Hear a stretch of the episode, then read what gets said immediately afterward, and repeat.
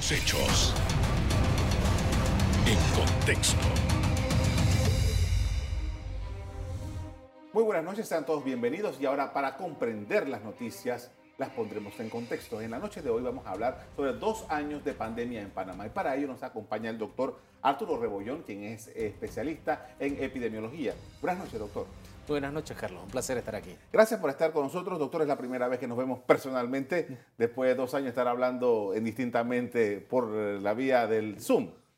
Gracias por haber aceptado nuestra invitación. En primer lugar, vamos a hablar de cómo está el estado de, eh, epidemiológico de Panamá hoy día estamos en una condición que quisiera que usted nos la describiera en este momento. Claro que sí. Nosotros acabamos de venir de una ola de más o menos 10 a 11 semanas de la famosa Omicron, donde se presentaron casi 300 mil casos, un periodo muy corto, ¿no? 300 mil casos, para que lo pongan en contexto, la mitad de los casos que se han reportado en toda la pandemia. Eso es para que midan el impacto de la gran infección que tuvo. Sin embargo, ya hemos tenido una gran caída que estamos en un promedio aproximado de 300 casos diarios y eso es lo que esperamos, lo que nosotros consideramos lo normal en los casos, es lo esperado dentro de lo que nosotros se mide epidemiológicamente. El, MISA en su reporte eh, reciente dice el 4% de positividad. ¿Ese 4% es bueno, es regular, es malo en comparación con lo que habíamos tenido?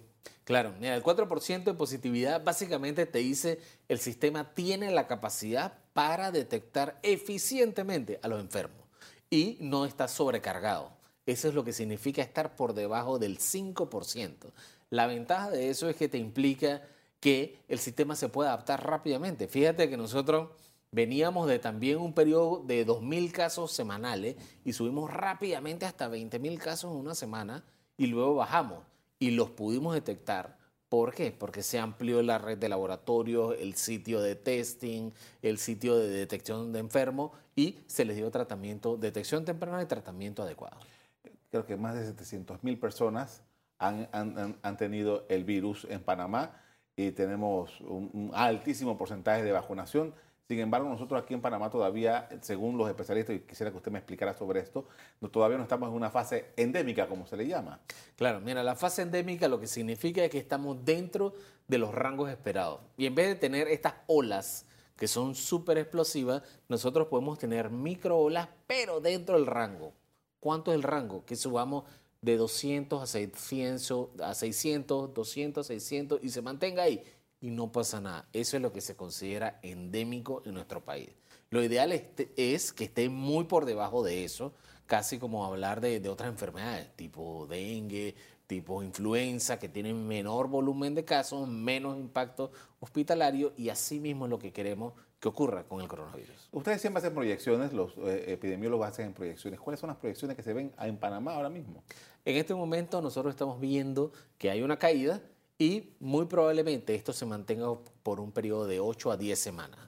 Luego de 8 a 10 semanas es esperado que ocurra una pequeña aceleración. No esperamos que sea igual a la que acabamos de tener de casos de Omicron y mucho menos de hospitalización y de muerte. Nosotros podemos estar eh, en ese periodo de aproximadamente mayo, junio, una pequeña aceleración, pero nada fuera de lo esperado, no hay que hacer aumentar las medidas de protección, no hay que cerrar nada, todo sigue igual porque como tenemos gran cantidad de personas vacunadas, eso evita que se llenen los hospitales y los pacientes más vulnerables están protegidos. Ahora, eh, han pasado ya, eh, hoy es martes, han pasado dos, dos semanas perdón, después del carnaval. Parece que el carnaval no, tuvo, no arrojó muchas cosas importantes en cuanto a la estadística, ¿no? Claro. Fíjate que hubo una movilización fuertísima al interior. Sin embargo, ya la gente sabe cómo protegerse. Es como que si les hubieran enseñado a parquear. Fíjate que no hubo aglomeraciones masivas, explosivas, y las que encontraban eran rápidamente dispersadas por las autoridades. Entonces, ¿qué implica esto? Un ambiente altamente vacunado, con personas que sabían protegerse, en muchas veces se reunían en espacios abiertos y esas tres combinaciones hacen que baje el riesgo y es lo que tenemos. Se ha creado un ambiente perfecto para la apertura de las escuelas, que por cierto, ya abrieron una semana y no hemos visto aceleraciones de casos. Doctor, eh, todo esto se da mientras desde junio de 2020 existe una resolución del Ministerio de Salud que nos obliga a todos a utilizar mascarillas, tanto en exteriores como en interiores. Hay un debate en otros países sobre esto, hay algunos países que ya la han quitado. Panamá sigue teniendo una resolución que nos obliga a usarla.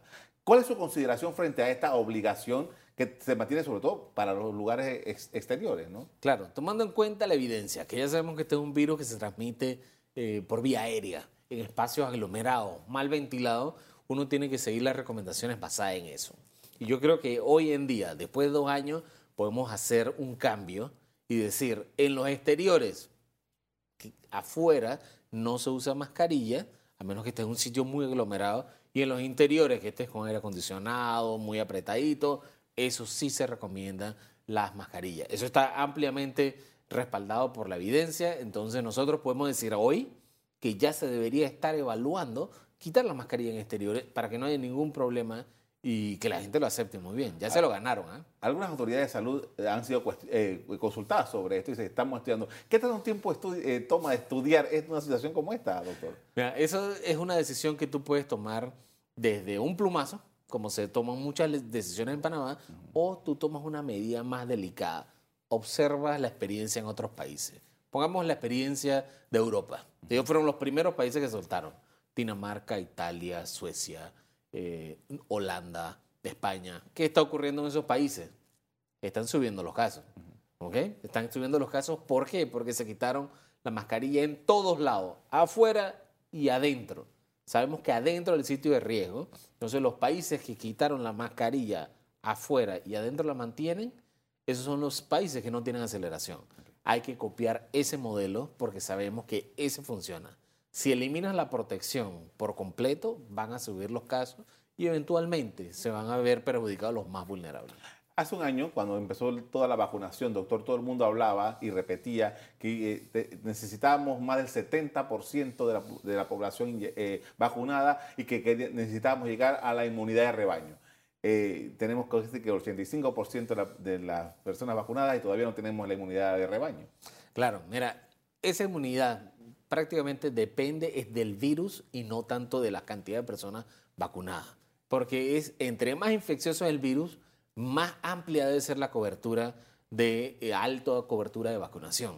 Por ejemplo, ahorita mismo que tenemos una variante Omicron, que es entre 8 a 15 veces más infecciosa que la variante original del coronavirus, nosotros vemos que el 70% pudo haber funcionado para la primera, más para la Omicron, tú tienes que tener más de un 95% de cobertura para decir que se disminuye la circulación del virus. Sin embargo, estamos en un punto donde después de dos años podemos tomar decisiones más estratégicas. Ya tenemos una gran cobertura de personas con dos dosis, más del 90%, más del 50% tiene hasta su refuerzo. Así que, ¿qué podemos hacer ahora? Vacunación basada en grupos de riesgo. ¿Quiénes son los más vulnerables? Las personas adultos mayores con múltiples enfermedades crónicas. Múltiples. No es que a todos los 65 años lo vamos a vacunar. Son los que tienen muchas enfermedades crónicas. Los pacientes con cáncer, los pacientes con leucemia, pacientes renales que tienen inmunodeficiencia. Ellos se les puede poner la vacuna y los protege de que tengan complicaciones. Por esto vamos a hacer una primera pausa para comerciales. Al regreso seguimos hablando de COVID-19 dos años después en Panamá. Ya regresamos.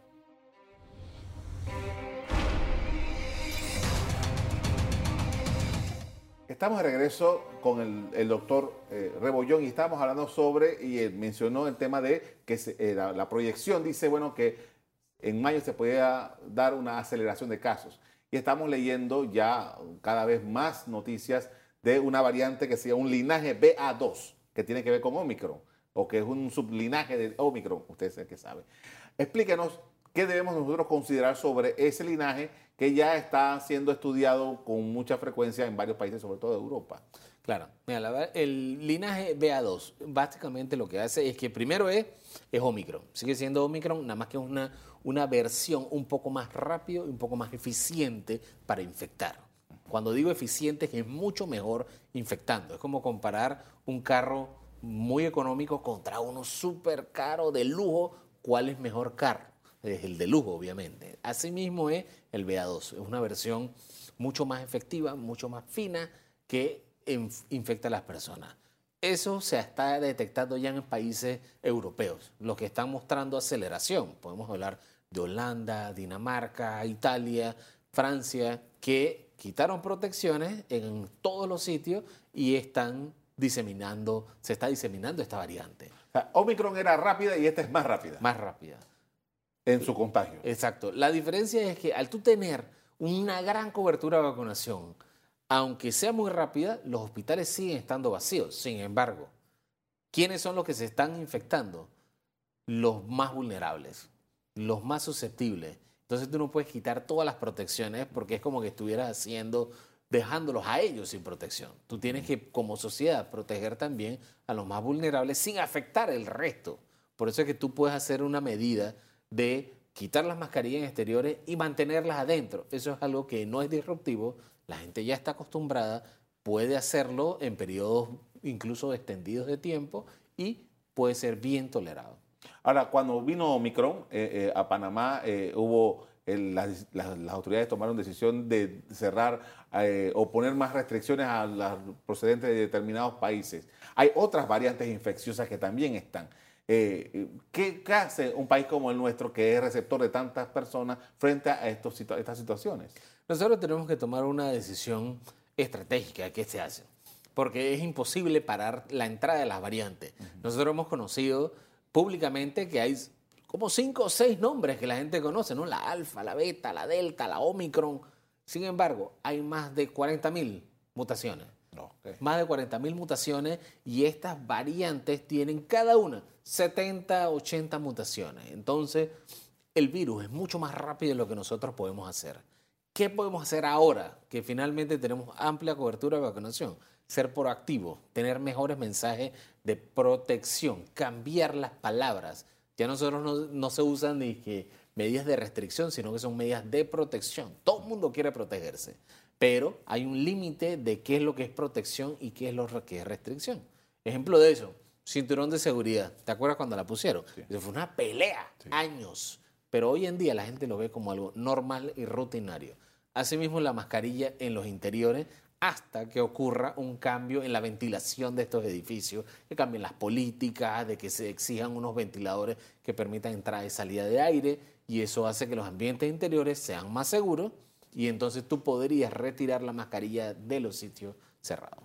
Doctor, hablamos del control pandémico. O sea, eh, eh, está- eh, empezamos hablando de cómo estamos en Panamá. Eh, hemos ido, hemos viajado por Europa, qué es lo que ha estado sucediendo por allá. Y estamos viendo ahora China, por ejemplo, con esto del control pandémico, ellos han tenido, eso, han sido muy férreos con, las- con las decisiones que toman y ya vemos que están cerrando ciudades. Eh, eh, ¿cómo, cómo, cómo, ¿Cómo le evalúa usted esto? Claro, mira, ellos tomaron una decisión muy agresiva al inicio, que era la estrategia cero COVID. Cero COVID es que tenían cero casos. Al tú tener cero casos y cero vacunas disponibles, no se generó un nivel de infección basal, a diferencia de todo el resto de los países del mundo que tenían restricciones, pero tenían amplia movilidad. ¿Qué pasa con, con China, por ejemplo? Tienen la capacidad de restringir la salida de millones de personas en muy poco tiempo. Y cuando digo muy poco tiempo es que acaban de cerrar una ciudad de 17 millones por 66 infectados. Esa es la cantidad de infectados que tenemos en San Francisco, Juan Díaz y Tocumen. Entre esos tres. Aquí no podemos hacer eso. no, imposible. imposible cerrar toda la provincia solo por un par de casitos. Entonces, ¿qué implica eso? Ellos no tienen nivel basal de, de protección, han ido un poco más lento en la vacunación, no tienen suficiente infraestructura para eh, educar a las personas de una manera proactiva, así que han tenido que recurrir nuevamente a los cierres. Yo no soy partidario de esto porque sabemos que los cierres solo funcionan cuando son cortos y perfectos, de 10 a 14 días y se levanta, para disminuir la transmisión en, un- en uno o dos ciclos del virus. Ahora, doctor, mientras todo esto está pasando, nosotros hemos estado aquí en Panamá viendo que eh, el, laboratorio Gorgas ha tenido, creo que, más trabajos que en más de 100 años de, estar eh, eh, operando en Panamá. ¿Cómo nosotros, cómo usted evalúa el trabajo de investigación del- de este virus en particular que se ha venido desarrollando en Panamá desde que se anunció? Mira, Panamá tiene muy buenas relaciones científicas con múltiples países y eso, la evidencia está en la combinación que tenemos del Gorgas, el Indicasat, la Universidad de Panamá, la Universidad Tecnológica y el CENACIT, donde se desarrollaron múltiples proyectos. Sin embargo, Para un país de 4 millones de personas, no tenemos suficientes investigadores y suficientes fondos para responder rápidamente a esto. Porque todos los países tienen que encontrar la fórmula específica para su país. Nosotros no podemos tomar la fórmula, como decían aquí, vamos a hacer lo mismo que en Suecia. Espérate, aquí no faltan son los suecos, nos falta el sistema educativo, nos falta el, el PIB, el Producto Interno Bruto, todo ese tipo de cosas que existen en esos países para poder hacerlo. Entonces, el Gorgas y estos otros institutos se han desarrollado de lujo. Fantástica colaboración internacional, son sitios de referencia para otros países donde, que han hecho también, han colaborado con otros países en educación, en asesorías, compartir equipos, compartir conocimiento para poder mejorar el nivel de la región. Así que el Gorgas necesita más fondos para poder hacer mucho más. Ellos llegaron a un límite y necesitan mucho más para romper el techo que se le dice en esto. Ahora, eh, nosotros, eh, la referencia que nos viene casi siempre viene de estos otros países que tienen, por supuesto, muchísimo más Claro. presupuesto. Pero de lo que se ha podido saber de Panamá, ¿qué podemos destacar de cómo se ha comportado ese virus en Panamá con las investigaciones que han dado a conocer? Mira, nosotros hemos aprendido múltiples cosas. Sabemos que eh, afecta más a poblaciones vulnerables. Y las poblaciones vulnerables no solo decir es que son lo- los grupos más pobres, son grupos de pobreza multidimensional. Pobreza multidimensional implica que tiene poco acceso a servicios básicos como electricidad, agua, poco nivel educativo, poco acceso a carretera, poco acceso a economía, economía que circule ahí mismo, economía circular, que se le dice que se produce, se gasta, se produce, se gasta ahí mismo. Cuando tú tienes todo eso, tú, donde vives es muy pobre. Y donde vives en un área pobre, tienes mala salud. Y eso es lo que hemos visto. Bolsones de pobreza multidimensional son los que le va peor en esta pandemia. Con esto vamos a hacer una pausa para comerciales. Al regreso seguimos hablando con el doctor Rebollón acerca del comportamiento del COVID-19. Ya regresamos.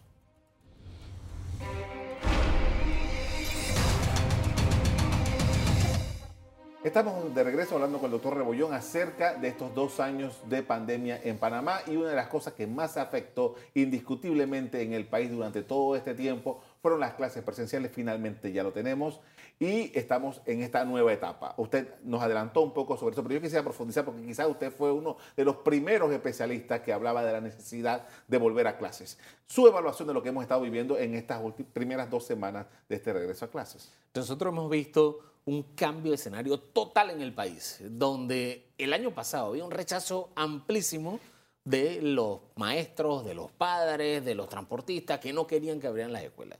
Este año ha sido diferente. Vino una presión desde los mismos estudiantes que dijeron nosotros solo queremos educación presencial y se mantiene a todo nivel. Entonces, se han tenido que trabajar con maestros, con padres para poder lograrlo y lo estamos viendo ahorita mismo. Lo, como lo comentábamos tras bastidores, que la queja ahora no es tanto COVID, es los tranques para las escuelas, a qué hora hay que llegar, que los niños ya están teniendo, se aburrieron de la lonchera, ese tipo de cosas. Son conversaciones que no las oíamos hace dos años, Carlos, hace dos años. Así que nosotros, en resumen, estamos muy satisfechos con la apertura y con la aceptación de la sociedad con las escuelas abiertas. Ahora, estamos también viendo, eh, porque por disposición del, del gobierno nacional, estamos hablando de vacunación en las escuelas. Eh, esto, algunas, no- algunas personas se sienten como medio extrañas con esto, pero esto ha, pasado toda la vida, doctor. Es correcto. Casualmente, el Ministerio de Salud y la Casa de Seguro Social tienen programas de salud escolar. Salud escolar incluye tamizajes de audición, de visión, de rescate de vacunas, donde algunos niños pueden tener retraso en la cobertura de otras enfermedades, de prevenirles por vacuna y se les da- da eso. Se les hace medición de peso, talla, si hay que hacerle evaluaciones nutricional, refuerzo nutricional, todo eso se hace en la escuela, siempre se ha hecho, así que nosotros, el hecho de que se siga haciendo es bienvenido. Todavía estamos en este proceso de captar niños para vacunar. ¿Cómo usted ha visto este proceso eh, desde los cinco años, no? Claro, mira, desde los cinco años, una vez que pasan esa edad, los padres llevan menos a los niños al médico, porque son niños que son más activos, son más, sanos, no, no- no se enferman tanto, así que no van tanto al centro de salud. ¿Cómo tú vacunas a esos niños tradicionalmente en ese rango de edad? en la escuela. Históricamente, en las escuelas se manda una nota a los padres y los padres que están de acuerdo meten la tarjeta de vacunación en, en el cuadernito de la- del estudiante y se le actualiza la tarjeta de vacunación. Para, para medir, porque todas estas cosas deben ser medidas, ¿cómo, cómo evaluamos el, el- el trabajo que de- debe hacer el MINSA ahora en las escuelas? Mira, tú tienes que medirlo en distintos niveles. Entonces aquí vamos a meter un poquito más técnico, ¿no? Tú tienes que tener los indicadores del proceso. ¿Cuántas personas estás mandando a vacunar? ¿Cuántos niños tienes disponibles para vacunar? ¿Y cuántas escuelas estás vacunando? Indicadores de resultado, ¿no? ¿Cuántos niños vacunamos? ¿Cuántas tarjetas de vacunación se actualizaron? ¿Cuántas charlas se les dio a los padres de la importancia de prevención y de salud y ese tipo de cosas que no es solo COVID, o sea, es salud integral que se le da a la escuela y las que más me gustan, que son las mediciones de impacto. ¿Qué pasará en uno o dos años que se vuelvan a actualizar todos estos programas? Yo estoy seguro que en, en estos primeros tamizajes vamos a encontrar muchos niños bajo peso, con retraso de lectura, le- retraso de escritura, que tengan retraso incluso de concentración, entran al programa escolar, programa de salud, y en uno a dos años pueden entrar a un nivel más normal dentro de lo esperado. Así que el beneficio va a ser más que nada para los niños, que son el futuro del país. Doctor, eh, pero como siempre estamos hablando de COVID-19 que, y estas variantes que son eh, altamente eh, contagiosas. Y entonces, ¿cómo procuramos, tomando en consideración que las escuelas pueden llegar a ser algo muy vulnerable, ¿no? Claro, fíjate que las escuelas es al revés. Las escuelas son los sitios más seguros donde los niños pueden estar. ¿Por qué? Todas, todas para abrir deben tener comités COVID, deben tener protocolos de protección de niños. Los maestros están entrenados para protegerse. Tienen usualmente algún encargado de detección de síntomas, cómo proteger a los niños, el aislamiento y la trazabilidad. Y en eso hay miles de personas, porque el comité COVID es entre 3 a 5 personas en 3.000 escuelas. O sea que estamos hablando que entre 10.000 y 15.000 personas se dedican a proteger a los niños en las escuelas. Eso es algo que no se ve. Te puedo poner ejemplo de, de casos que se han detectado el año pasado, que por ejemplo se encontraba un caso infectado en la escuela, pero no era que se infectó en la escuela, se infectó en la comunidad y el protocolo de protección de la escuela es tan bueno que lo encontraron acá en la escuela y no en su casa. Entonces se puede proteger a todo el mundo y eso sirve como una malla para protegerlos a todos. La escuela son sitios seguros para los niños. Usted nos adelantó ya el el- los, asuntos relacionados con la vacunación, por ejemplo, lo- lo- los progresos que hemos tenido. Ahora que se ha hablado, usted lo mencionó, de, personas que eh, son al- altamente vulnerables, que necesitarían una, una cuarta dosis. Eh, estoy leyendo que Pfizer está recomendando una cuarta dosis. ¿Cómo van esos estudios? ¿Cómo van esas evaluaciones sobre una posible cuarta dosis para, para no solamente para los vulnerables, sino para que todo el resto de la población? Mira, se ha visto que la inmunidad de, de las vacunas tiende a bajar. Sin embargo, lo que nosotros medimos son usualmente anticuerpos que son como focos, se prenden y se apagan cuando te expones al virus. Las células que están ahí activas, que ya prendieron después de tres dosis, ellas siguen estando en tu cuerpo. Así que cuando tú te expones a alguien infectado, se disparan nuevamente los anticuerpos, todas estas cosas, porque son unas células de memoria. Ellas son las que se acuerdan. ¿Quiénes son los que no desarrollan suficientes estas células? Las personas vulnerables. Entonces, muy probablemente a ellos, cuando tú haces un análisis farmacoeconómico, ¿a quién tenemos mayor beneficio y mayor retorno en la inversión? Es vacunar a las personas de alto riesgo, que son los inmunosuprimidos y las personas más vulnerables, adultos mayores con múltiples enfermedades eh, graves. ¿no?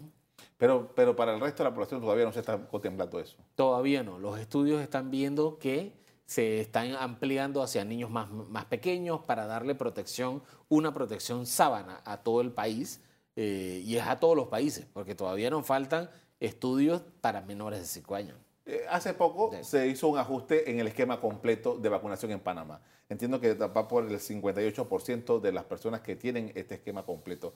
Son las tres vacunas. Eh, estas, las personas que están vacunadas con estas tres, eh, estas tres dosis, ese, ese tiempo, ese periodo de, de- de- de cobertura en contra del virus, ¿Se está estudiado cuánto tiempo eh, dura? Si realmente vamos a llegar, digamos, a diciembre sin ningún problema. Claro, mira, eso es, como esas son vacunas que están saliendo casi en tiempo real y se están aplicando, están saliendo múltiples estudios con respecto a eso, donde se ha visto que después del refuerzo uno tiene un periodo de aproximadamente de 3 a 6 meses con el máximo de vacuna, de máximo de refuerzos de anticuerpos, ¿no? que son las células que están activas, y ahí es donde te decía, caen los anticuerpos, que es lo esperado, pero se mantienen las otras células, que ya aprendieron, que eso es como la escuela, tú no aprendes a sumar en la primera vez, la segunda vez, tal vez en la tercera, así es como funcionan las vacunas, y no es nada nuevo. ¿ah? O sea, nosotros tenemos múltiples vacunas en niños que son hasta cinco dosis para poder protegerlos. Y así mismo es esto, que hemos llegado a un nivel adecuado con tres dosis y una cuarta sería como empujarlo mucho.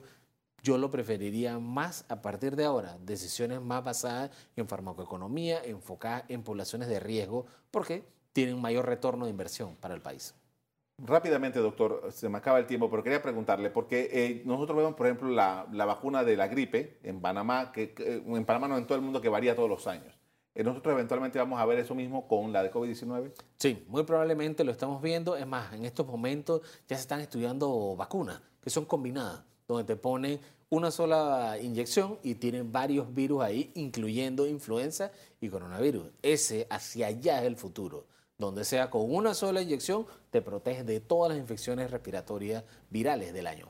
Le agradezco mucho, doctor Arturo Rebollón, por habernos acompañado esta noche para hablar de dos años de la pandemia en Panamá. Muy amable. A usted también le doy las gracias por habernos acompañado y los invito a que sigan siempre en sintonía. Mañana continuamos con más en este programa. Muchas gracias.